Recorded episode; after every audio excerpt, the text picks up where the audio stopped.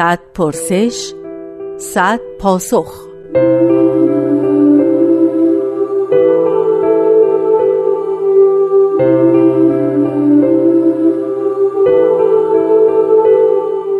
پرسش هشتم.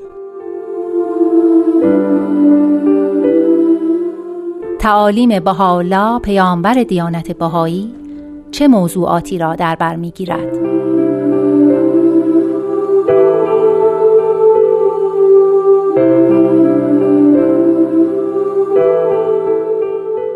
با سلام فعاد جوهری هستم.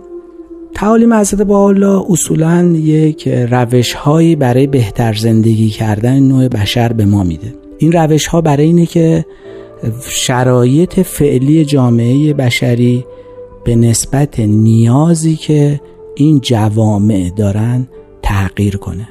به عنوان مثال اگه ما به یکی از تعالیم هسته الله در مورد وحدت زبان و خط. توجه کنیم. می‌بینیم که این نیاز امروز جامعه بشریه. چه بسیار افرادی که به کشورهای متفاوتی سفر می‌کنن و اونها به خاطر اینکه با زبان محل جدید آشنا نیستن دچار مشکلات زیاد و احتمالا سوء تفاهماتی میشن.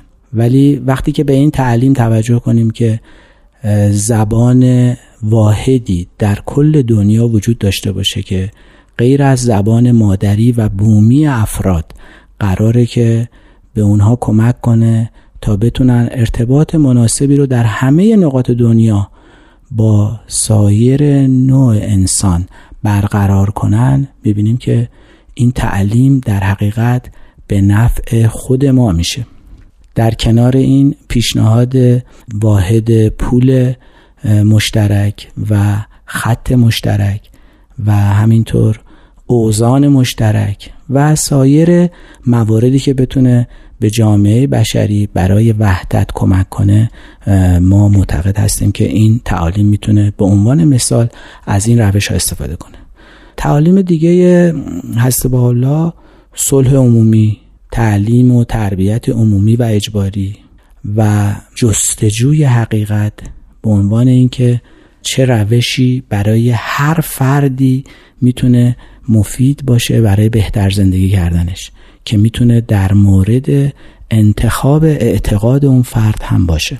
تصاوی حقوق اجتماعی زنان و مردان از تعالیم دیگه هست با و برای رفع مشکلات بسیار عظیم مخارج ارتش های بین المللی پیشنهاد یک محکمه بسیار عالی و دارای قدرت مافوق تمام پلیس های محلی جهت ایجاد نظم نوین و نظم جدیدی که با وجود این محکمه بین المللی می‌تونه در دنیا حادث بشه.